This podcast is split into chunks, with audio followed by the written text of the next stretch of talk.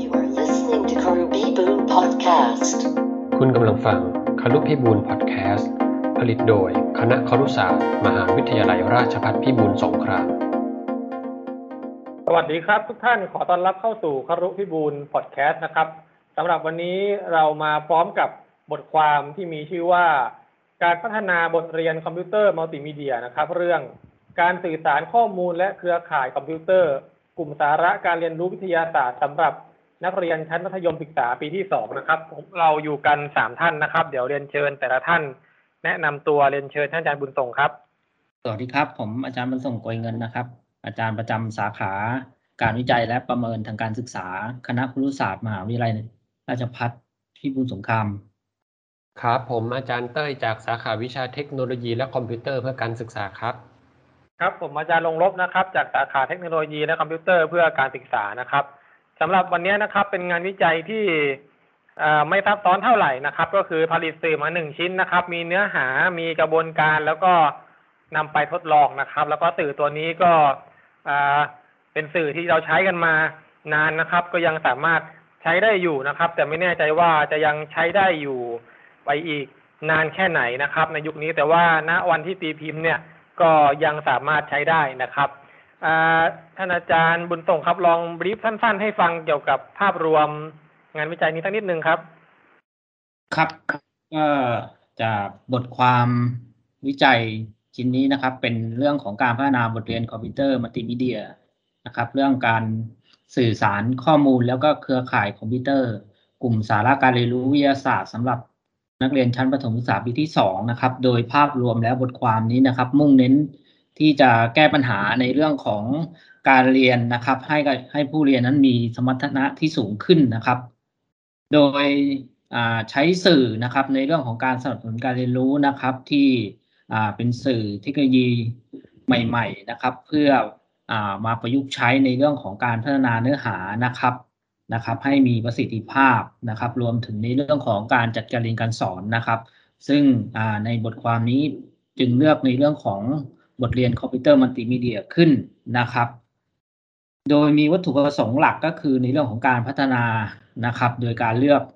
สื่อนะครับก็คือบทเรียนคอมพิวเตอร์มัลติมีเดียนะครับแล้วก็2เพื่อทำการทดสอบในเรื่องของผลสัมฤทธิ์ทางการเรียนหลังจากที่ใช้สื่อนะครับในเรื่องของการจัดการเรียนการสอนในครั้งนี้นะครับซึ่งการออกแบบการวิจัยนะครับที่จะตอบปัญหาการวิจัยนะครับที่ผู้วิจัยต้องการที่จะแก้ปัญหานะครับในเรื่องของการลดเวลาการสอนแล้วก็เพิ่มเวลาในเรื่องของการเรียนรู้นะครับเพื่อเป็นการยกระดับนะครับในเรื่องของการจัดการเรียนการสอนนะครับก็ได้มีการออกแบบการวิจัยโดยใช้กระบวนการวิจัยทั้ง5ขั้นตอนครับของอาจารย์ชัยยศเรืองสุวรรณนะครับก็คือมี5ขั้นตอนดังนี้นะครับคือขั้นที่1ก็คือการวิเคราะห์นะครับหรือว่า analyze นะครับ2ก็คือการออกแบบก็คือเรื่องของการดีไซน์นะครับ3ก็คือเรื่องของการพัฒนานะครับก็คือ development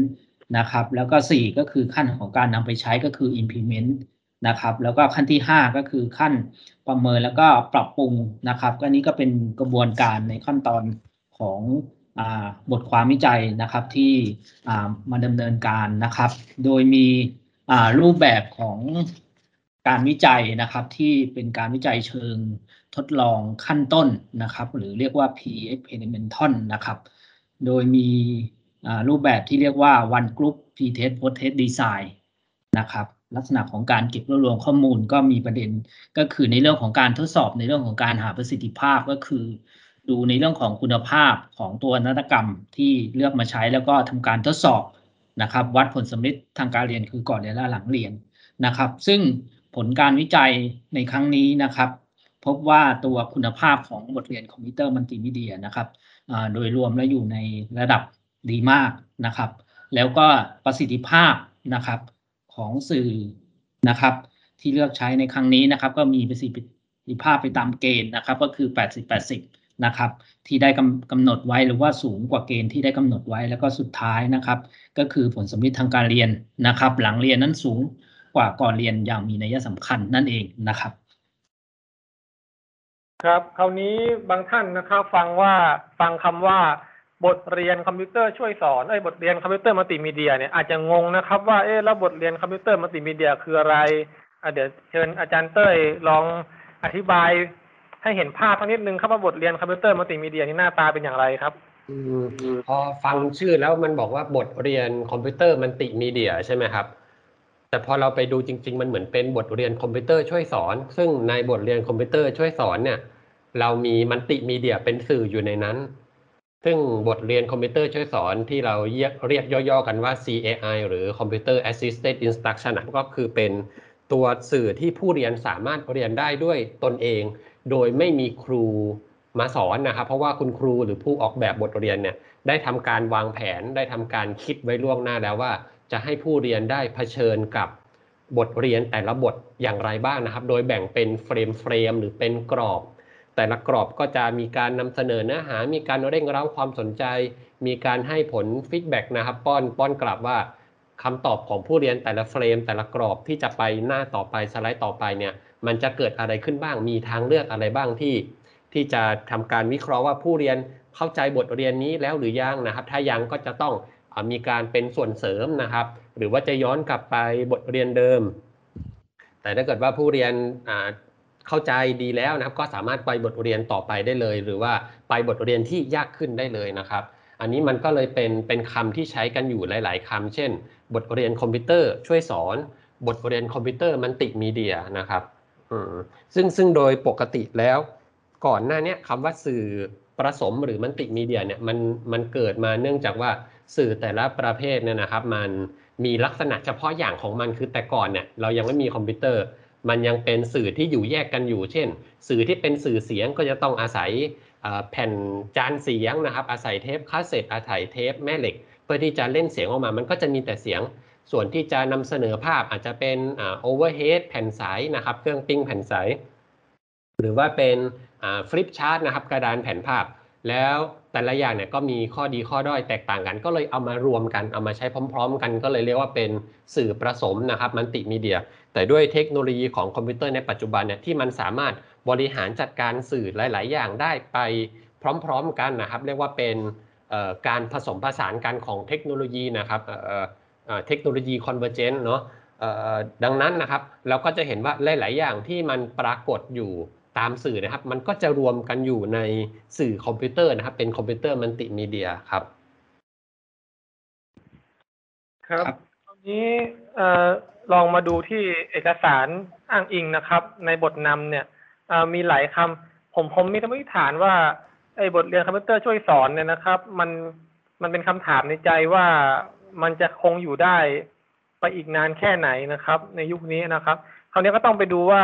ผู้วิจัยเนี่ยเขาอ้างอิงมาจากไหนนะครับความสำคัญที่ว่า landing มาสู่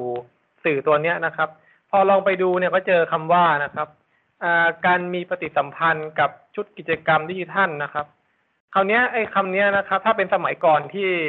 บทเรียนคอมพิวเตอร์ช่วยสอนออกมาใหม่ๆสัก10 ปีที่แล้วเนี่ยนะครับการอ้างอิงเนี่ยก็จะอ้างอิงไปถึงหลักการผลิต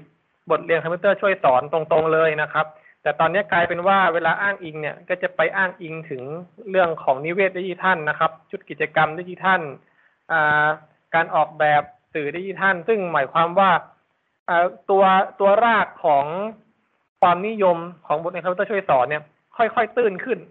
หรือเปล่านะครับงั้นอยากจะลองสอบถามว่าถ้ามีคนอยากจะทำบทเรียนคอมพิวเตอร์ช่วยสอนเนี่ยสมมติว่ามีนักศึกษาป.โทนะครับอยากจะทำแต่ว่าเริ่มเรียนปีนี้แล้วก็จะจบในอีก 2-3 ปีเนี่ยเริ่มเรียนปีนี้จบใน3 ปีข้างหน้าอย่างช้านะครับแล้วก็ตีพิมพ์ในปีที่3 หรือ 4อย่างเงี้ยในอีก 3-4 ปีข้างหน้าเนี่ยบทเรียนคอมพิวเตอร์ช่วยสอนจะยังเป็นที่นิยมหรือว่ายังน่าใช้ไหมครับสำหรับในโลกการศึกษานะครับอาจารย์บุญส่งอาจารย์ปิยมนัสเห็นว่าอย่างไรครับเชิญอาจารย์บุญส่งครับผมอยากจะย้อนกลับไปพูดเรื่องบทเรียนโปรแกรมแต่น่าจะยังไม่ได้ตอบคำถามที่อาจารย์ปืนถามไว้นะครับว่าปัจจุบันนี้ยังจะเป็นที่นิยมอยู่หรือไม่หมายถึงแนวโน้มต่อไปในอนาคตนะครับครับเดี๋ยวขออนุญาตแลกเปลี่ยนกับทางท่านอาจารย์ปืนนิดหนึ่งนะครับเกี่ยวกับประเด็นนี้นะครับในส่วนตัวของผมเองนะครับถ้าดูในเรื่องของตัว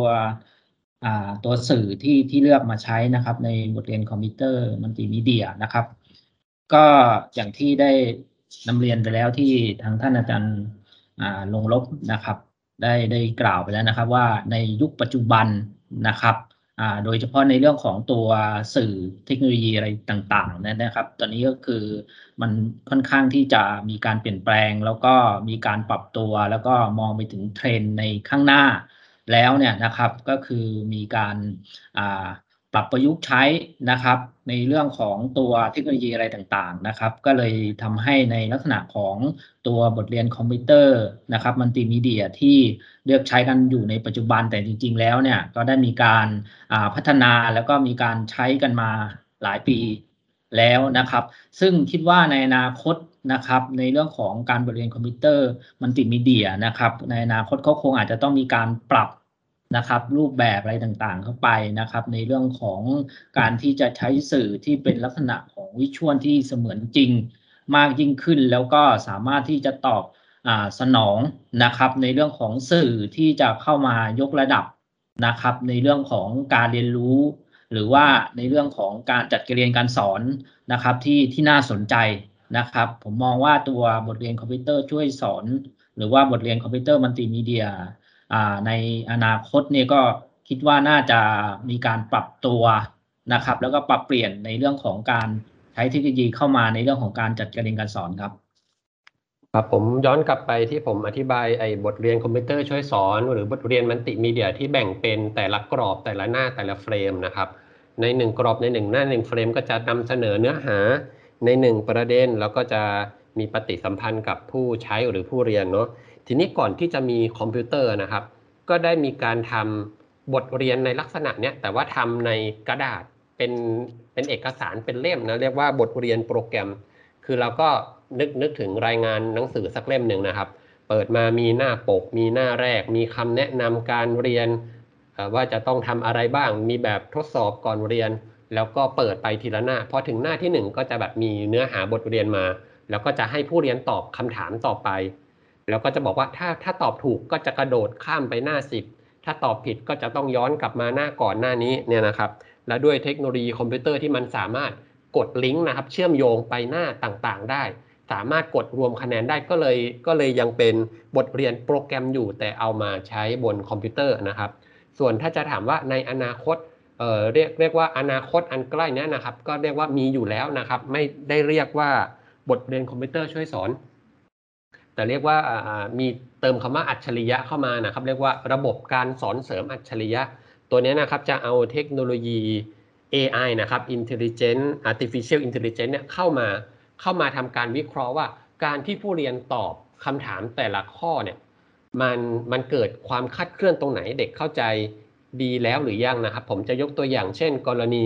การสอนวิชาเลขคณิตเนาะสมมติว่าเราสอนเรื่องการบวกเลขคณิตนะครับเอาเป็น48 บวก 25 48 บวก 25ได้เท่าไหร่ครับมันจะได้73ใช่ไหมครับถ้าเด็กตอบว่าได้73เนี่ยคือถูกต้องตอนที่เป็นบทเรียนคอมพิวเตอร์ช่วยสอนผู้ออกแบบก็จะต้องคำนึงถึงเส้นทางทางเลือกที่1ไว้ว่าถ้าเด็กตอบว่า73แปลว่าเด็กมีความเข้าใจเรื่องการบวกการลบแต่ถ้าบังเอิญเด็กไปตอบว่า613 48 บวก 25เด็กดันตอบว่า613ผู้สอนหรือผู้ออกแบบบทเรียนคอมพิวเตอร์ช่วยสอนนี้ก็จะต้องทำการวิเคราะห์ไว้ล่วงหน้าว่าโอเคเด็กเข้าใจละเรื่องการบวกแต่เด็กยังมีความเข้าใจคลาดเคลื่อนในเรื่องของการทดตัวเลขนะครับ8บวก5เป็น13แต่ทดผิดดึงลงมาเลยเป็น13และ4บวก2เป็น6อย่างเงี้ยนะครับหรือถ้าเด็กตอบเป็น63เด็กอาจจะเข้าใจเรื่องการบวกเลขที่มีการทดจำนวนแต่ว่าเด็กลืมทดก็เป็นไปได้นะครับดังนั้นไอตัวบทเรียนคอมพิวเตอร์ช่วยสอนเนี่ยจะเป็นทางเลือกที่ผู้สอนหรือผู้ออกแบบเนี่ยได้วางแผนไว้ล่วงหน้าว่าจะมีคำตอบใดบ้างที่เด็กจะเลือกตอบแล้วเด็กมีความเข้าใจคลาดเคลื่อนตรงไหนนะครับส่วนถ้าเป็นระบบการสอนเสริมอัจฉริยะนะครับจะมีระบบ AI นะครับ Artificial Intelligence เข้ามาวิเคราะห์ว่าทำการรวบรวมข้อมูลมากๆนะครับจากผู้เรียนทำไมตอบข้อนี้ผิดกันเยอะจังเลยก็ได้มีการก็จะทำการปรับไอตัวเนื้อหาแต่ละตอนแต่ละเฟรมใหม่ปรับให้เหมาะกับผู้เรียนแต่ละคนนะครับมันมีอีกหลักการหนึ่งนะครับที่ผมลองใช้ดูก็คือเรื่องของวิทยาการข้อมูลนะครับเวลาที่ผมส่งลิงก์นะครับลิงก์พวกไฟล์สื่อเนี่ยนะครับที่เป็นสื่อออนไลน์เนี่ยผมก็จะใช้ผ่านบิตลี่นะครับ ซึ่งมันสามารถดูได้ว่าคนคลิกกี่โมงวันไหนนะครับมาจาก device ไหนบ้างรวมถึงตัว YouTube นะครับถ้าเราเปิด channel เนี่ยเราจะดูระบบหลังบ้านได้ว่ามีคนเข้ามากี่คนนะครับแล้วก็เข้ามาดูแล้วดูอยู่กี่นาทีนะครับสมมติคลิปเรา10นาทีเราส่งลิงก์เนี้ยนะครับให้นักศึกษาดูช่วงเวลาเนี้ยเขาดูอยู่แค่5นาทีอย่างเงี้ยเราก็จะรู้ละนอกจากนี้นะครับยังมีประโยชน์ที่ว่าช่วงเวลาที่เขาเข้ามาดูเนี่ยนะครับผมก็มีสมมติฐานว่าหากเด็กทำการบ้านนะครับทำงานที่เรามอบหมายเนี่ยไม่เกิน4 ทุ่มนะครับจะมีคะแนนดีกว่าหลัง4 ทุ่มนะครับอันนี้มาจากว่าเวลาสอนเอกดนตรีปี3เนี่ยนะครับผมส่งลิงก์เข้าไปเนี่ยช่วงเวลาที่เขาเข้ามาดูเนี่ยนะครับช่วงก่อนโควิดเนี่ยคือหลังเที่ยงคืนนั่นเลยตี 1ตี 2ตี 3ตี 4เพราะว่าพวกเขาเนี่ยเล่นดนตรีเพิ่งเลิกนะครับคราวนี้ปรากฏว่าการบ้านเนี่ยไม่ได้ความเลยนะครับแต่ว่าแบบฝึกหัดในห้องเรียนทำได้ดีนั่นหมายความว่ามีตัวแปรแทรกซ้อนซึ่งถ้าไม่มีตัววิทยาการข้อมูลที่คอยเก็บข้อมูลการเข้าชมเนี่ยไม่มีทางรู้เลยว่าตัวแปรแทรกซ้อนเนี่ยมันมาจากการที่เขาง่วงนอนหลังเลิกเล่นดนตรีแล้วค่อยมาทำผมก็เลยปรับนะครับปรับเวลาว่าให้ตรงก่อน18:00นะก่อนออกไปเล่นดนตรีนะทำให้เสร็จก่อนคะแนนก็ดีขึ้นอะไรอย่างเงี้ยครับมันน่าจะกลายเป็นอนาคตของการจัดการเรียนการสอนที่สามารถดูเรื่องของพฤติกรรมของคนที่ปฏิสัมพันธ์กับสื่อดิจิทัลได้ซึ่งตัวบทเรียนมัลติมีเดียหรือว่าคอมพิวเตอร์ช่วยสอนเก่าเนี่ยเราไม่ทราบเลยว่ามันเกิดอะไรขึ้นเมื่อเราให้สื่อไปแล้วเนี่ยหรือบางคน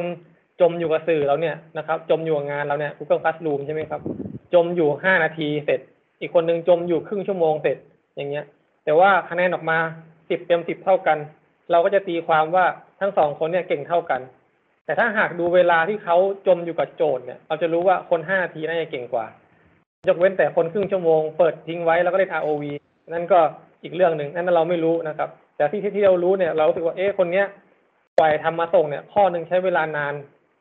นกว่าชาวบ้านเขาได้คะแนนเต็มเท่ากันแต่ใช้เวลาทำมากกว่านั่นหมายความว่าคนเนี้ยจะต้องโฟกัสมากกว่าว่าไม่เข้าใจตรงไหนติดขัดตรงไหนเวิร์กโฟในหัวคุณนะไปติดตรงไหนตรงเนี้ยครับถ้าเราพัฒนาตัว AI แล้วก็เรื่องวิทยาการข้อมูลลงไปในคอมพิวเตอร์ช่วยสอนได้เนี่ยนะครับมันจะเป็นโคตรแห่งเอกตภาพของจริงที่เราจะสามารถวิเคราะห์รายบุคคลได้เป็นอย่างดีนะครับคราวนี้นะครับมีคำถามต่อมานะครับตามบทความเนี่ยก็ไล่ลงมาเรื่อยนะครับคราวนี้ผมมีข้อสงสัยเรื่องการแบ่งกลุ่มนะครับการวิจัยลักษณะที่ผลิตสื่อแล้วก็นำมาทดลองเนี่ยเห็นมาเยอะนะครับบางครั้งเนี่ยเราก็ใช้การแบ่งกลุ่มแบ่งอย่างง่ายนะครับบางทีก็แบ่งแบบเจาะจงนะครับแต่อันเนี้ยนะครับเขาบอกว่าแบ่งกลุ่ม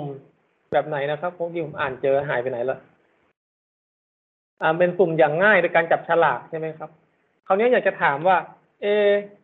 แล้วถ้าผมจะทำวิจัยเนี่ยนะครับจะแบ่งกลุ่มสักกลุ่มหนึ่งผมทำ CAI มาหนึ่งชิ้นเนี่ยนะครับผมควรใช้เกณฑ์แบบไหนครับอาจารย์บุญส่งครับโดยหลักแล้วนะครับในเรื่องของการวิจัยเชิงทดลองนะครับส่วนใหญ่ในลักษณะของประชากรเนี่ยจะมีลักษณะที่ไม่แตกต่างกันมากนักนะครับเพราะฉะนั้นลักษณะของการสุ่มตัวอย่างเนี่ยเขาก็จะเลือกสุ่มตัวอย่างที่อาศัยหลักความน่าจะเป็นไม่ว่าจะเป็นในเรื่องของการสุ่มอย่างง่ายนะครับหรือว่าเป็นการสุ่มอย่างเป็นระบบนะครับก็คือมีจำนวนประชากรไม่เยอะหรือว่ามีจำนวนประชากรที่มีลักษณะไม่มากนะครับทีนี้ถ้าเราจะทำการเลือกนะครับกลุ่มตัวอย่างนะครับจากประชากรในเรื่องของโดยเฉพาะเรื่องของงานวิจัยเชิงทดลองแล้วนะครับเราก็จะส่วนใหญ่จะนิยมนะครับในเรื่องของการเลือกนะครับกลุ่มตัวอย่างโดยอาศัยนะครับการสุ่มอย่างง่ายนะครับซึ่งอาศัยการสุ่มอย่างง่ายก็คือว่าประชากรเนี่ยมีโอกาสได้ถูกเลือก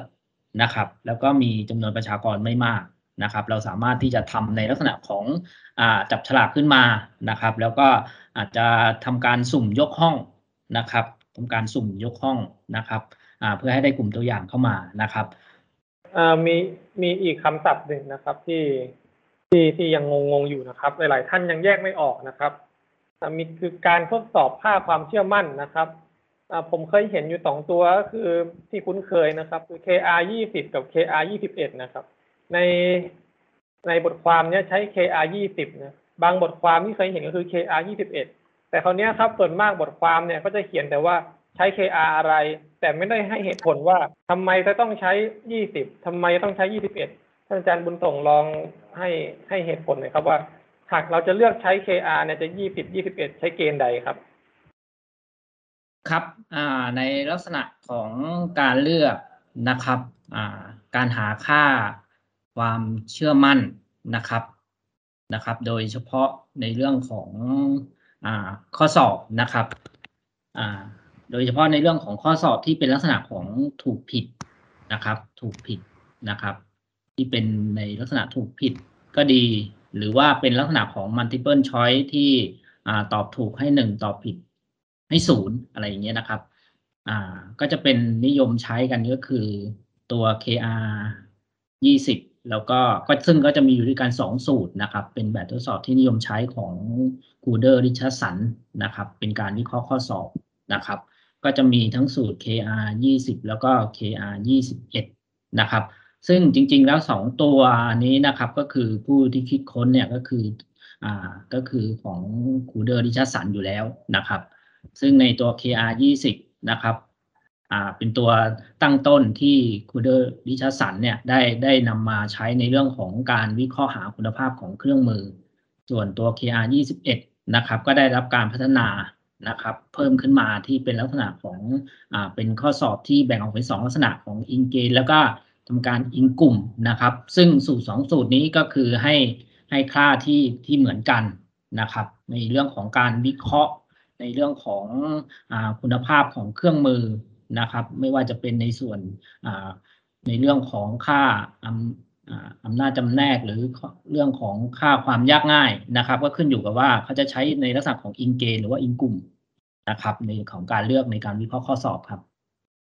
โอ้มาหลายคำนะครับความเชื่อมั่นอำนาจจำแนกค่าความยากง่ายแล้วก็มีอีกหลายๆคำที่เรามักจะสับสนกันมากเลยนะครับเหมือนจะมีอยู่2สำนักเนาะในประเทศไทยนะครับไม่รู้ละอันไหนเป็นอันไหนบ้างเดี๋ยวอยากจะให้พี่บุญส่งช่วยบอกภาษาอังกฤษให้ด้วยเนาะภาษาอังกฤษน่าจะเป็นอันเดียวกันนะครับความตรงความเที่ยงตรงความเชื่อมั่นไอ้อำนาจจำแนกกับค่าความยากง่ายเราพอแยกได้แล้วเนาะอยากจะถามพี่3คำนะครับความตรงความเที่ยงตรงแล้วก็เมื่อกี้ที่เราพูดกันคือค่าความเชื่อมั่นครับไอ้4-5ตัวนี้มันเป็นอันเดียวกันหรือเปล่าครับความก็จะมีอย่างที่ทางอาจารย์เต้ยถามนั่นก็คือมี1มีความตรงใช่ไหมครับ2มีความเชื่อมั่นใช่ไหมครับครับ3ก็คือมีความเที่ยงตรงความเที่ยงตรงทีนี้ถ้าภาษาอังกฤษนะครับที่มีการใช้แล้วก็ในพูดถึงในเรื่องของการหาคุณภาพของเครื่องมือนะครับขั้นตอนแรกของการหาคุณภาพของเครื่องมือนะครับที่จะใช้ในการเก็บรวบรวมข้อมูลในการทำวิจัยเนี่ยก็คือ1การหาความตรงหรือความเที่ยงตรงเขาเรียกว่า validity เนี่ยนะครับคือถ้าใช้ภาษาอังกฤษวงเล็บนิดนึงอ่ะก็จะมีความเข้าใจได้ตรงกันว่าบางทีบางสำนักก็จะมีอย่างเช่นของจุฬานะครับหรือของมศวนะครับมหาวิทยาลัยศรีนครินทร์วิโรจน์ประสานมิตรเนี่ยเขาก็จะมีการใช้คำอีกอย่างหนึ่งซึ่งจะตรงข้ามกับของจุฬาลงกรณ์นะครับก็จะมีในเรื่องของการหาความตรงนะครับถ้าเป็นของมศวจะใช้คำว่าความตรงแต่ถ้าจะเป็นของจุฬาเองเนี่ยในเรื่องของการหาความตรงเชิงเนื้อหาความตรงเชิงโครงสร้างความตรงเชิงสัมพันธ์อะไรต่างๆนะครับที่เป็นการหาในเรื่องของความตรงนะครับก็จะทางจุฬาเองเนี่ยเขาใช้คำว่าความเที่ยงตรงนะครับแล้วเขาจะวงเล็บว่าvalidity นะครับอันนี้คือ2คำนี้ที่2สำนักนี้เขาจะใช้แตกต่างกันแล้วก็เราก็จะเห็นพบนะครับในงานวิจัยหรือบทความวิจัยอะไรต่างๆที่มีการอ้างอิงนะครับแล้วก็อีกคำหนึ่งที่มีการใช้นะครับแล้วก็อยู่ในเรื่องของขั้นตอนในการหาคุณภาพของเครื่องมือก็คือในเรื่องของการหาค่า reliability หรือว่าเขาใช้คำว่าค่าความเชื่อมั่นนะครับค่าความเชื่อมั่นนะครับตรงนี้นะครับก็จะมีลักษณะของเป็นการหาคุณภาพข ของเครื่องมือที่เป็นลักษณะว่าเครื่องมือที่เราสร้างขึ้นหรือว่าเราพัฒนาขึ้นนะครับสามารถที่จะให้ความเป็นมาตรฐานนะครับเวลาเราไปเก็บข้อมูลกี่ครั้งนะครับหรือว่าไปเก็บข้อมูลณเวลาใดนะครับก็ยังให้ค่าที่คงที่หรือว่าให้ค่าที่คงเดิมหรือว่าเป็นข้อสอบที่มีมาตรฐานนะครับในการเก็บรวบรวมข้อมูลนะครับตรงนี้ก็เลยเป็นคำนะครับที่มีการใช้กันอยู่ในปัจจุบันนะครับความเที่ยงกับความเชื่อมั่นคือตัวเดียวกันใช่ไหมครับความเที่ยงตรงนะครับกับความเชื่อมั่นเป็นคำเดียวกันก็คือใช้คำว่า reliability ส่วนความตรงนะครับเขาใช้ validity นะครับก็จะแบ่งออกเป็นความตรงเชิงเนื้อหาความตรงเชิงโครงสร้างความตรงเชิงสัมพันธ์นะครับต่างๆตัวนี้นะครับก็ขึ้นอยู่กับว่าการหาคุณภาพของเครื่องมือแล้วส่วนใหญ่จะดูในเรื่องอะไรส่วนใหญ่ก็จะไปดูในเรื่องของความตรงเชิงเนื้อหานะครับข้อคำถามที่สร้างขึ้นหรือว่าเครื่องมือที่ทำการสร้างขึ้นได้วัดได้ตรงกับสิ่งที่เราต้องการจะวัดหรือไม่นะครับอันนี้ก็ต้องผ่านผู้เชี่ยวชาญนะครับหรือว่าผู้ทรงความรู้แล้วเรามักจะได้ยินเรียกกันว่า IOC ใช่ไหมครับเรียกกันย่อๆว่า IOC ใช่ครับครับคราวนี้ย้อนกลับไปที่หลักการและเหตุผลหรือบทนำเนี่ยนะครับเขาก็อ้างถึงว่าเด็กนักเรียนโดยดั้งเดิมเนี่ยนะครับเขาไม่ค่อยที่จะสนใจเรียนเพราะว่ายึดติดผู้สอนเนี่ยยึดติดกับการสอนแบบเดิมนะครับคราวนี้เขาก็เลยแลนดิ้งมาสู่ว่าดังนั้นเนี่ยก็เลยใช้สื่อมัลติมีเดียนะครับมาช่วยนะโดยสมมติฐานของเขาก็คือเมื่อช่วยแล้วเนี่ยเมื่อนำมัลติมีเดียมาแล้วเด็กจะสนใจมากขึ้นนะครับคราวนี้ก็ต้องขอถามท่านอาจารย์ปิยมนัสนะครับว่าพอเราเอาสื่อมัลติมีเดียมาแล้วเนี่ยเด็กสนใจมากขึ้นจริงหรือไม่ครับหรือว่ามีเงื่อนไขใดเพิ่มเติมครับผมว่ามันขึ้นอยู่กับบทเรียนนะครับว่าเป็นบทเรียนลักษณะใดเช่นถ้าเป็นเรื่องของการบรรยายเฉยๆมันก็อาจจะไม่สนุกอาจจะมีภาพมาประกอบหรือว่าบางอย่างที่เราไม่สามารถมองเห็นข้างในได้ยกตัวอย่างบ่อยๆก็คือการวาล์วในก๊อกน้ำนะครับเราไม่รู้หรอกว่าไอ้ก๊อกน้ำเราเปิดเราปิดเนี่ยมันน้ำไหลน้ำมันไม่ไหลเพราะว่ามันทำงานยังไงลักษณะอย่างไรจะผ่าดูก็มองไม่เห็นอาจจะต้องทำเป็นภาพสามมิติแล้วก็ทำให้เห็นข้างในว่าจังหวะน้ำมันเข้าน้ำมันออกมันปิดวาล์วยังไงตรงไหนกับอีกตัวอย่างหนึ่งผมยกตัวอย่างทางการแพทย์อีกแล้วฤทธิ์สีดวง สมมติว่าเราจะรักษาโรคฤทธิ์สีดวงด้วยการผ่าตัดตรงทวารนะครับเราไม่สามารถเข้าไปดูข้างในทวารได้ว่าเราร้อยเข็มเข้าไปเพื่อที่จะเย็บตรงนั้นน่ะมันมองไม่เห็นว่ามันมีการเคลื่อนที่หรือทิศทางของเข็มอย่างไรก็จำเป็นจะต้องใช้มัลติมีเดียหรือใช้คอมพิวเตอร์กราฟิกเข้ามาช่วยนะครับส่วนบทความนี้เป็นเรื่องการสื่อสารข้อมูลแล้วก็เครือข่ายคอมพิวเตอร์ผมเข้าใจว่าก็น่าจะมีการเปรียบเทียบมีการทำแบบจำลองกับการทำเครือข่ายคอมพิวเตอร์แบบต่างๆแบบแลนแบบแวนแบบเมโทรแอเรียเน็ตเวิร์กแลนแอเรียเน็ตเวิร์กอะไรประมาณนี้นะครับ local area networkก็อาจจะต้องทำภาพให้เด็กมองเห็นภาพว่าการสื่อสารข้อมูลเป็นยังไงข้อมูลวิ่งมาทางสายเส้นไหนบ้างอะไรแบบนี้นะครับครับขออนุญาตเสริมนิดนึงครับคืออย่างนี้ครับเป็นประเด็นที่น่าสนใจนะครับในเรื่องของการทำวิจัยหรือว่าการทำวิจัยในชั้นเรียน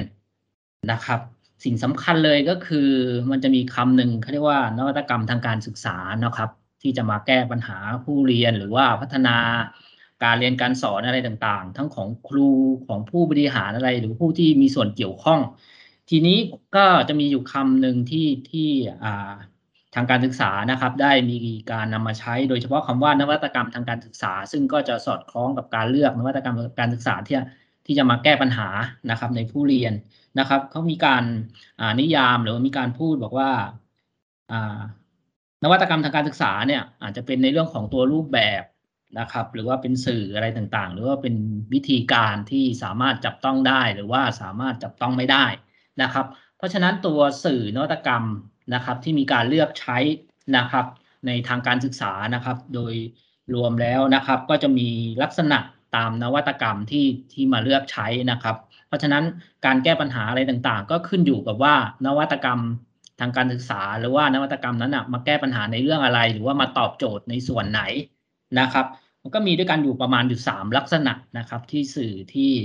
นำมาพัฒนาแล้วแก้ปัญหานะครับก็คือไม่ว่าจะเป็นสื่อประเภทสิ่งประดิษฐ์นะครับวัสดุอุปกรณ์อะไรต่างๆนะครับที่นำมาใช้ในเรื่องของการเรียนการสอนโดยเฉพาะครูผู้สอนนะครับไม่ว่าจะเป็นบทเรียนคอมพิวเตอร์ช่วยสอนอะไรต่างๆที่ผ่านมานะครับ CAI ชุดการสอนสื่อผสมอะไรต่างๆตัวนี้เป็นอยู่ในประเภทพวกสื่อนะครับแล้วก็สิ่งประดิษฐ์นะครับที่เป็นวัสดุอุปกรณ์ในการนำมาพัฒนากับประเภทที่2เนี่ยมันจะเป็นในเรื่องของตัววิธีการกระบวนการสอนนะครับเป็นกลยุทธ์หรือว่าเป็นกิจกรรมต่างๆนะครับที่เราจะเห็นนะครับว่านวัตกรรมในการแก้ปัญหาในเรื่องของผู้เรียนนะครับที่พยายามที่จะตอบโจทย์พยายามที่จะบ่งบอกว่าการแก้ปัญหานั้นสามารถที่จะพัฒนาผู้เรียนได้อย่างไรนะครับไม่ว่าจะเป็นในเรื่องของการสอนแบบโครงงานการสอนแบบ active learning การใช้กระบวนการคิดรวบยอดอะไรต่างๆนะครับกระบวนการคิดนะครับสอนสร้างสรรค์การแสดงบทบาทสมมุติอะไรต่างๆซึ่งมีตัววิธีการแล้วก็กระบวนการนะครับเยอะแยะมากมายรวมไปถึงในเรื่องของรูปแบบของการบริหารรูปแบบของการจัดการเรียนรู้เราจะเห็นว่าตัวนวัตกรรมทางการศึกษานะครับก็จะมีหลากหลายรูปแบบก็ขึ้นอยู่กับผู้ที่จะมาพัฒนาเป็นครูผู้สอนหรือว่าจะเป็นผู้บริหารอะไรต่างๆนะครับและอีกอันหนึ่งก็คือตัวสื่อที่นำมาหรือว่านวัตกรรมก็คือตัวกิจกรรมตัวนี้ก็จะเป็นนวัตกรรมเหมือนกันนะครับไม่ว่าจะเป็นในเรื่องของเกมนะครับเพลงตัวบทบาทสมมุติสถานการณ์ปริศนาอะไรต่างๆนะครับไอ้สิ่งเหล่านี้มันก็คือในลักษณะของนวัตกรรมทางการศึกษาที่จะมาเลือกใช้แล้วก็ขึ้นอยู่กับว่าเราจะแก้ปัญหาหรือว่าเราจะตอบโจทย์นั้นอย่างไรนะครับอันนี้ก็เป็นในเรื่องของนวัตกรรมทางการศึกษาครับมาถึงข้อเสนอแนะนะครับข้อเสนอแนะมี3ข้อนะครับผมงงข้อ1กับข้อ3นะครับอาจจะให้ทุกท่านช่วยกันพิจารณาคิดคำตอบตั้งนิดนึงนะครับข้อที่1นะครับเขาบอกว่าในระหว่างการใช้บทเรียนเนี่ยนะครับควรเปิดโอกาสให้ผู้เรียนเนี่ยเรียนรู้ได้อย่างไม่จำกัดเวลานะครับก็ตามหลักการก็คือสะดวกช่วงไหนก็ตามนั้นนะตาม learning style ของแต่ละคนนะครับเพราะว่าจะได้ส่งผลดีต่อการเรียนรู้นะครับต่อมาข้อ3เนี่ยนะครับเขาบอกว่าบทบาทของผู้สอนเนี่ยผู้สอนควรเป็นผู้สรุปบทเรียนนะครับแล้วก็คอยให้คำแนะนำช่วยเหลือผู้เรียนเมื่อผู้เรียนต้องการความช่วยเหลือในระหว่างเรียน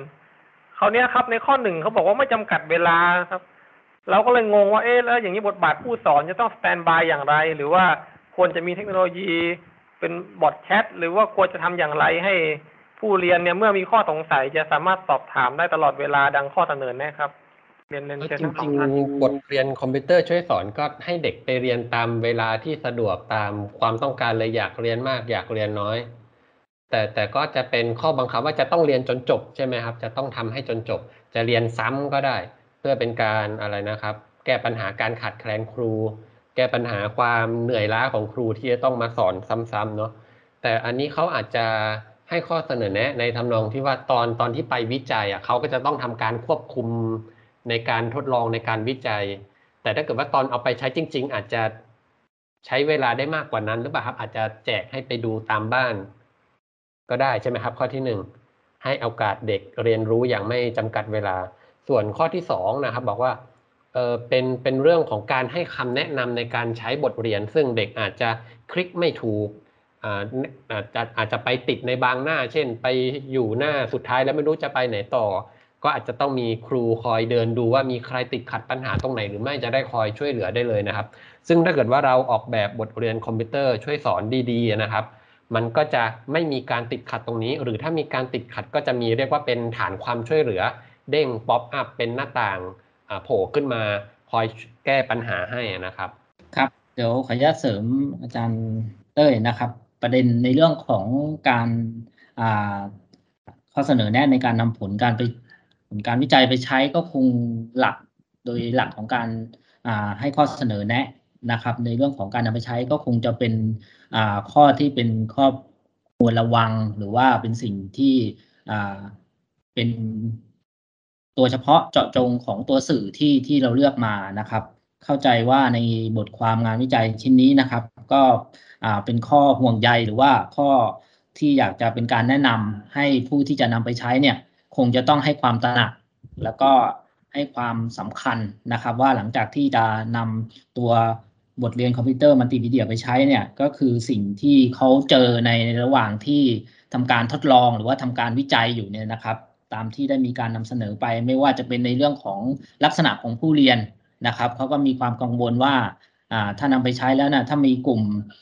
อ่อนเรียนอยู่เนี่ยก็อาจจะมีผลนะครับจะทำให้ผู้เรียนได้เรียนช้านะครับตรงนี้ก็เลยพยายามที่จะแก้ปัญหาหรือว่าแก้จุดอ่อนของตัวสื่อตัวนี้นะครับแล้วก็บอกสำหรับผู้ที่จะเอาบทเรียนคอมพิวเตอร์ช่วยสอนมัลติมีเดียเข้าไปใช้เนี่ยควรที่จะให้ระวังในเรื่องนี้สำหรับเด็กกลุ่มอ่อนนะครับที่ควรที่จะเปิดให้ผู้เรียนได้เรียนรู้อย่างไม่ได้จำกัดเวลานะครับกับประเด็นที่2เนี่ยก็คือข้อที่2เนี่ยนะครับผู้เรียนบางทีอาจจะยังไม่มีทักษะมีประสบการณ์อาจจะต้องมีการ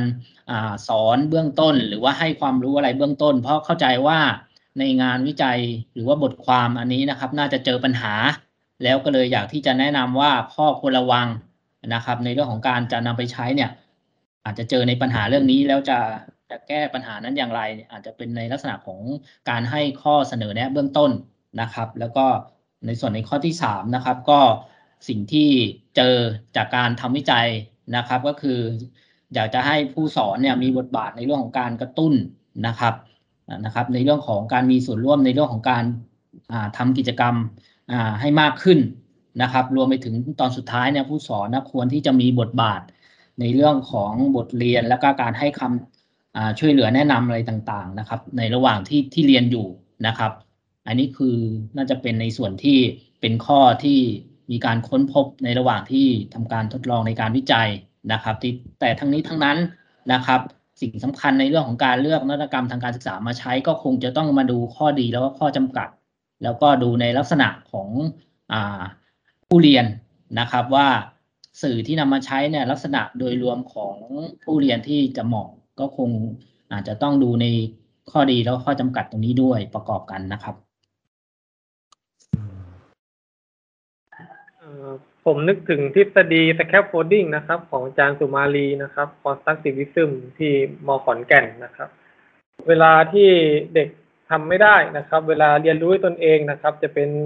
เซลล์ริกูเลเต็ดหรือว่าคอนสตรักหรือว่าทรานส์ฟอร์เมทีฟก็ต้องมีฐานความช่วยเหลือเช่นถ้าไม่เข้าใจนะครับไปทางนี้นะเวลาเราเขียนเวิร์คโฟลใช่ไหมครับตอนนี้ผมเลยยกตัวอย่างตัวเองเวลาสอนนะครับตอนนี้ปลายเทอมนะครับพี่บุญตอนนี้อยู่ปลายเทอมคาบที่13ก็ของวิชานวัตกรรมของผมในตอนนี้อยู่ในเนื้อหาวิทยาการข้อมูลกับการประยุกต์ใช้ทางการศึกษานะครับก็สมรรถนะก็คือเด็กต้องคิดเป็นขั้นตอนได้นะครับคิดเป็นขั้นตอนโดยเอาศาสตร์วิทยาการข้อมูลมาประยุกต์ใช้ทางการศึกษาได้ก็กำหนดโจทย์คราวนี้มันก็จะมีปัญหาว่า 1. เด็กไม่เข้าใจวิทยาการข้อมูล 2. เด็กไม่เข้าใจการเขียนโฟลว์ชาร์ตอย่างเงี้ยนะครับคราวนี้ถ้าผมทำเป็นCAI เหมือนในงานวิจัยนี้นะครับมันก็ต้องทำเป็นฐานว่าถ้าเด็กไม่เข้าใจจุดเนี้ยนะครับกอไก่ก็คือวิทยาการข้อมูลต้องไปคลิกฟังพอดแคสต์ก่อนไม่เข้าใจถ้าไม่เข้าใจไปอ่านเอกสารถ้าไม่เข้าใจก็ติดต่อผู้สอนถ้าเข้าใจตั้งแต่พอดแคสต์ก็ไม่ต้องอ่านเอกสารกลับมาทำแบบฝึกหัดต่ออย่างเงี้ยนะครับก็เป็นขั้นหรือถ้าเป็นเรื่องของวิทยาการข้อมูลก็ถ้าไม่เข้าใจก็ไปอ่านไปฟังพอดแคสต์ถ้าพอดแคสต์เข้าใจก็กลับมาทำแบบฝึกหัดต่อถ้าไม่เข้าใจไปอ่านเอกสารถ้าไม่เข้าใจอีกติดต่อผู้สอนอย่างเงี้ยครับมันน่าจะมีสเตจในการช่วยเพราะว่าถ้าบังเอิญเราเอาตามข้อเสนอแนะงานวิจัยเนี่ยนะครับเขาบอกว่าควรทำเป็นออนไลน์นะครับทำเป็นออนไลน์เพื่อให้กว้างขวางขึ้นคราวนี้พอเป็นออนไลน์เนี่ยกลายเป็นวิชา GE สมมตินี้นักศึกษา300 คน300-400 คนเนี่ยให้คำปรึกษารายบุคคลเนี่ยนะครับพรุ่งนี้เย็นก็ไม่เสร็จตั้งแต่วันนี้ดังนั้นมันน่าจะมีสเตจที่มาช่วยในการซัพพอร์ตปัญหานะครับถ้าเป็นเราเข้าเว็บไซต์ทางการค้าเนี่ยเขาก็จะมีสิ่งที่เรียกว่า FAQ คำถามที่พบบ่อยนะครับซึ่งจะลดปัญหาการติดต่อกับคนได้มากขึ้นนะครับหรือว่าทำเป็นเหมือนที่ท่านอาจารย์เปรียบนะทำออโต้บอทไอตัวบอทแชทนะครับค่าเทอมก็ขึ้นค่าเทอมมาสมัครเรียนก็ส่งแชทไปแบบนี้ถ้า CAI ทำได้เนี่ยมันก็จะอัจฉริยะมากขึ้นนะครับครับขออนุญาตเสริมนิดนึงประเด็นในบทความงานวิจัยชิ้นนี้นะครับเห็นทางอาจารย์ปืนได้กล่าวถึงในเรื่องของการทำวิจัยในครั้งต่อไปเนาะทีนี้ถ้าจะให้ตัวนวัตกรรม นะครับที่พัฒนาขึ้นเนี่ยแล้วเห็นเขาเรียกว่ามีประสิทธิภาพมากขึ้นโดยเฉพาะในเรื่องของตัวแบบแผนการวิจัยก็ดีนะครับซึ่งถ้าดูจากกลุ่มตัวอย่างแล้วก็ข้อเสนอแนะในบทความนี้นะครับก็คือก็พยายามที่จะแนะนำว่าควรที่จะใช้รูปแบบของการทดลองที่เป็นลักษณะของแบบแผนการทดลองแบบกึ่งการทดลองหรือว่าการทดลองแท้นะครับก็คือน่าจะมีกลุ่มมาเปรียบเทียบมีการสุ่มกลุ่มตัวอย่างอะไรต่างๆเพื่อลดนะครับในเรื่องของความคาดเคลื่อนจากการทำวิจัยแล้วก็ทำให้ผลของการวิจัยนั้นมีความถูกต้องแล้วก็มีความน่าเชื่อถือนะครับซึ่งจากประชากรแล้วก็กลุ่มตัวอย่างก็ดีก็พบว่าประชากรที่ทำการศึกษาในครั้งนี้แล้วก็กลุ่มตัวอย่างนะครับมีจำนวนที่หลายห้องนะครับก็เลยอยากจะเสนอแนะแล้วก็ให้ข้อคิดเห็นนะครับในเรื่องของถ้าจะต่อยอดในเรื่องของการทำวิจัยนะครับในลักษณะนี้หรือว่าทำในเรื่องอื่นนะครับที่ต้องการในเรื่องของการพัฒนาตัวนวัตกรรมทางการศึกษาที่จะมาแก้ปัญหานะครับก็เสนอแนะในเรื่องของแบบแผนการทดลองนะครับโดยเฉพาะในเรื่องของขั้นตอนในเรื่องของการทดสอบนะครับดูตัวผู้เรียนก็อาจจะใช้แบบแผนการวิจัยนะครับที่เป็นในลักษณะของแบบแผนการวิจัยกึ่งทดลองนะครับก็คืออาจจะมี2กลุ่มนะครับก็มีกลุ่มทดลองกับกลุ่มควบคุมนะครับกับอีกประเภทหนึ่งก็คือถ้าจะให้ผลการวิจัยนั้นมีประสิทธิภาพมากยิ่งขึ้นแล้วก็เป็นไปได้ก็คือเป็นลักษณะของการวิจัยแท้นะครับ to experimental design ก็คือมีการสุ่มกลุ่มตัวอย่างนะครับเข้ากลุ่มทดลองแล้วก็เข้ากลุ่มควบคุมนะครับซึ่งในงานวิจัยหรือว่าบทความชิ้นนี้นะครับก็พยายามที่จะมีการสุ่มนะครับกลุ่มตัวอย่างนะครับเข้ากลุ่มนะครับโดยมีการจำแนกนะครับผู้เรียนออกเป็นกลุ่มเก่งนะครับกลุ่มอ่อนนะครับแล้วก็กลุ่มปานกลางนะครับในบทความชิ้นนี้นะครับผมคิดว่าถ้าจะให้งานวิจัยนั้นมีความน่าเชื่อถือแล้วก็บอกว่านวัตกรรมที่สร้างขึ้นเนี่ยที่เป็นบทเรียนนะครับมัลติมีเดียขึ้นเนี่ยครับก็จะทำให้มีประสิทธิภาพมากขึ้นโดยการเลือกแบบแผนการทดลองที่มีความน่าเชื่อถือมากยิ่งขึ้นครับครับก็ต้องย้อนกลับไปที่ในชั้นเรียนนะครับว่ามีปัญหาอะไรปัญหาคือขาดแคลนครูนักเรียนเยอะมีนักเรียนอยู่7ห้องต้องการที่จะลดเวลาในการสอนเพิ่มเวลาในการเรียนรู้ให้กับผู้เรียนก็เลยได้เลือกนวัตกรรมตัวนี้เข้ามานะครับก็อย่างที่ท่านอาจารย์บุญส่งได้กล่าวไปเนาะว่าปัญหาแต่ละอย่างก็จะต้องการนวัตกรรมที่แตกต่างกันออกไปที่มาช่วยแก้ปัญหาหรือช่วยเพิ่มประสิทธิภาพในการทำงานแต่ละอย่างนะครับแต่ว่าอันนี้ก็กลายเป็นว่าถึงแม้ว่าจะมีบทเรียนคอมพิวเตอร์ช่วยสอนก็ยังต้องมีครูคอยกำกับอยู่ต้องมีครูคอยสรุปบทเรียนอยู่ถ้าเป็นแบบนี้ผมคิดว่าทำเป็นบทเรียนออนไลน์ไปเลยดีกว่าไหมครับแล้วก็ให้เด็กศึกษาด้วยตนเองแล้วก็เอาไปผนวกกับวิธีการเรียนการสอนแบบห้องเรียนกลับด้านหรือห้องเรียนกลับทาง Flip Classroom นะครับเอาเวลาที่คุณครูจะมาบรรยายในห้องก็ให้นักศึกษาให้นักเรียนไปศึกษาด้วยตนเองผ่านบทเรียนออนไลน์แล้วก็เวลาในคาบเรียนก็มาทำกิจกรรมร่วมกันมาฝึกปฏิบัติมาต่อสายแบนมาประกอบคอมพิวเตอร์อะไรก็ว่ากันไปนะครับครับโอเคครับท่านใดมีประเด็นเพิ่มเติมไหมครับส่วนตัวผมเข้าใจบทความนี้จากการสนทนากันถี่ถ้วนแล้วครับครับมีอีกประเด็นหนึ่งที่อาจจะทำให้นักวิจัยสับสนหลายๆอย่างในการทำวิจัยก็คือไอ้ที่เราทำวิจัยนะครับมันมีอยู่หลายๆขั้นเนาะเช่นการทำบทเรียนคอมพิวเตอร์ช่วยสอนเนี่ย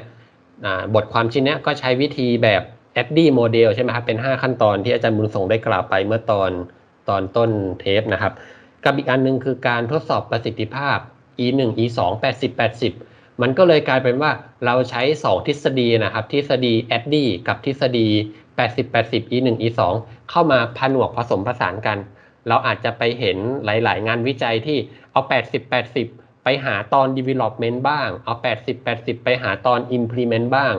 ส่วนงานวิจัยเนี่ยนะครับเขาบอกว่าเอา 80-80 เนี่ยมาหาตอน e สุดท้าย evaluation ครับก็ยังไม่รู้ว่าตกลงแล้วไอ้ e1 e2 เนี่ยหาตอนไหนดี development implementation หรือว่า evaluation ดีก็ยังมีแนวคิดที่หลากหลายกันอยู่นะครับ อีกประเด็นนะครับก่อนจะจบนะครับเอกสารอ้างอิงมี12รายการนะครับ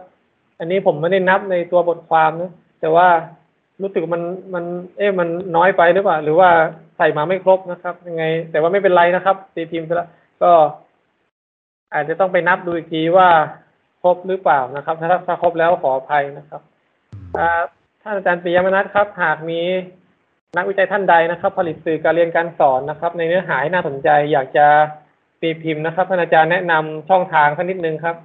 ครับสามารถมาตีพิมพ์บทความ